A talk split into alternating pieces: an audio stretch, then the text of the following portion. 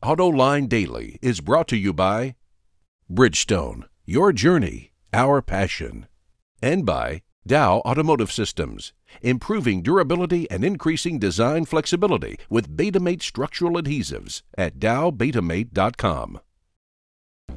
Welcome to a brand new week of Autoline Daily. Well, actually, a shortened week, what with the Thanksgiving holiday here in the States coming up. But for now, let's get on with the program.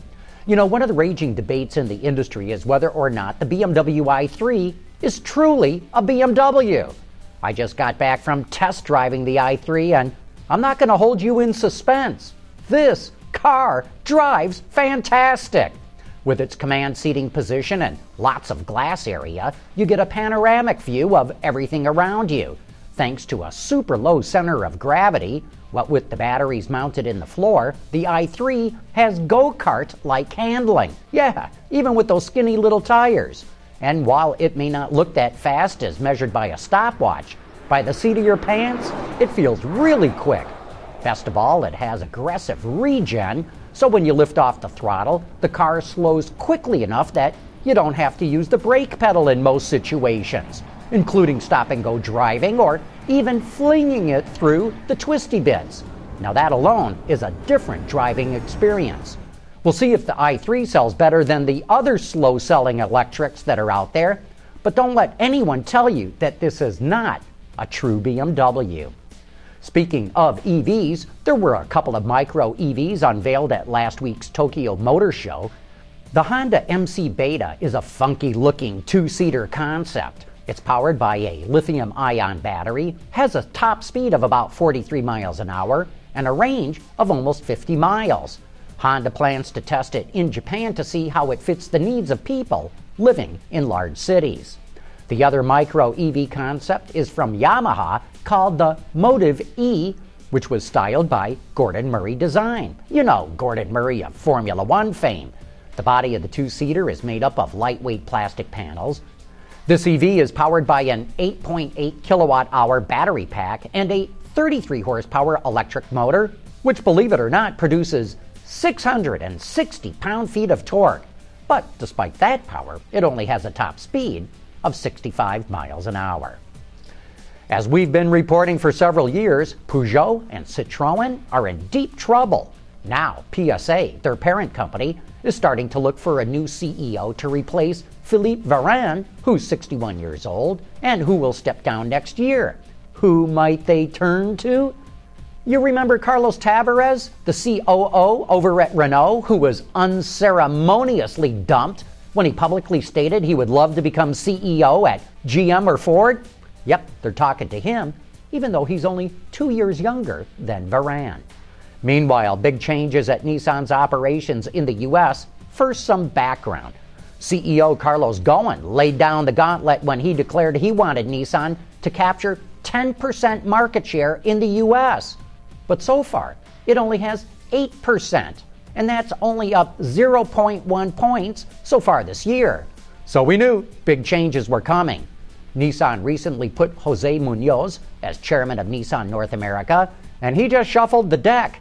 Most notably, Bill Krueger, who had been running manufacturing and purchasing, was moved over to Jatco, the subsidiary of Nissan that makes transmissions, notably its CVTs. And Sue Brennan, who had run the giant manufacturing operations in Smyrna, Tennessee, abruptly left Nissan without so much as a toodaloo.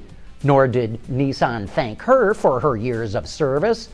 And that suggests to me this ended rather badly.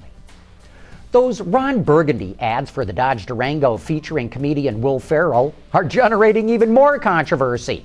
When the comedian appeared on Conan O'Brien's late night show, in his character as Ron Burgundy, he flat out called the Durango a terrible car, and that after driving it just four feet, it cracked in half. Some industry observers think that Dodge executives must be squirmingly uncomfortable with comments like that. Me, I bet they love it. It's free publicity. And you know that old Hollywood saying, there's no such thing as bad publicity. I'll bet it generates even more interest in the Durango, whose sales shot up 52% ever since those ads started running. Volkswagen is not slowing down in its pursuit to become number one automaker in the world before the decade's over. Bloomberg reports the company will invest $114 billion over the next five years to develop new vehicles and upgrade its factories. And that is a whopping big number. Hey, before the break, we'd like to send out a special congrats to Ed Carpenter of Grosse Pointe, Michigan. He was randomly chosen the winner from our email subscription list for all this Corvette swag. And if you would like to subscribe, just head over to our website, Autoline.tv, and click the subscribe icon in the right column. You'll get a daily email keeping you up to date and informed on everything that's happening at Autoline. And by the way, congratulations, Ed. I'm Sean McElroy from Thousand Oaks, California, with a vehicle that's going to round out the Ram lineup. That report coming up next.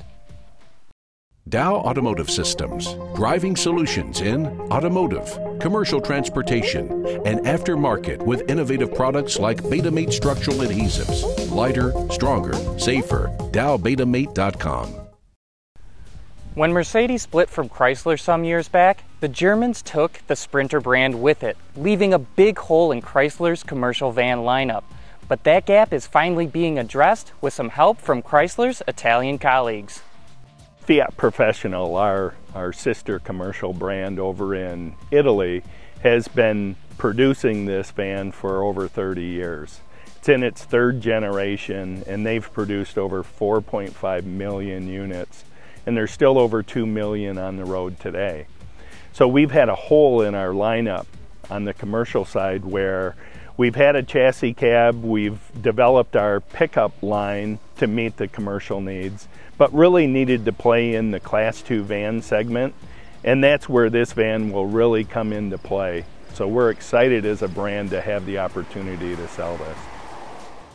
European vans are made for those nice and smooth European roads. So when Chrysler's engineers started getting serious about bringing this Fiat van to America, they knew the first thing they would have to do is improve the van's durability for our rough American roads we know this is a commercial van, it's got to be durable. So we put a lot more steel reinforcements in the suspension, modified the suspension um, to take up those uh, uh inputs, and also, of course, put in a U.S. powertrain. We put in our Pentastar uh, 3.6 liter engine coupled with our 62 TE front wheel drive transmission. It makes for a great powertrain. It's really surprising, I think, when you see the size of this vehicle and how capable the Pentastar engine is inside it. So it is a front wheel drive unibody van, um, which gives us a great uh, advantage because front wheel drive is very efficient. You eliminate all the drive line that goes rear, big heavy axles, all that weight comes out, as well as it allows us to lower the floor pan. So we have the lowest load floor in the segment, which means it's much easier to climb in and out. And for a delivery van guy, that's a huge deal. They're in and out of the vans 100 times a day. So a little less step in can save a lot of fatigue on the drivers. I have to say, I wasn't sure what to expect from this van, but after our drive, I was pleasantly surprised. With its large front and side windows, you get a commanding view of the road. And even though it's front wheel drive with a V6, it really doesn't seem like it. The one drawback I see is that the armrest is a little too far from the seat. Other than that, I think customers are really gonna like it. From Thousand Oaks, California, for Autoline Daily, I'm Sean McElroy. Very interesting to see Dodge getting into a big commercial van like that. Anyway, that wraps up today's report. Thanks for watching, and I invite you to join us again tomorrow.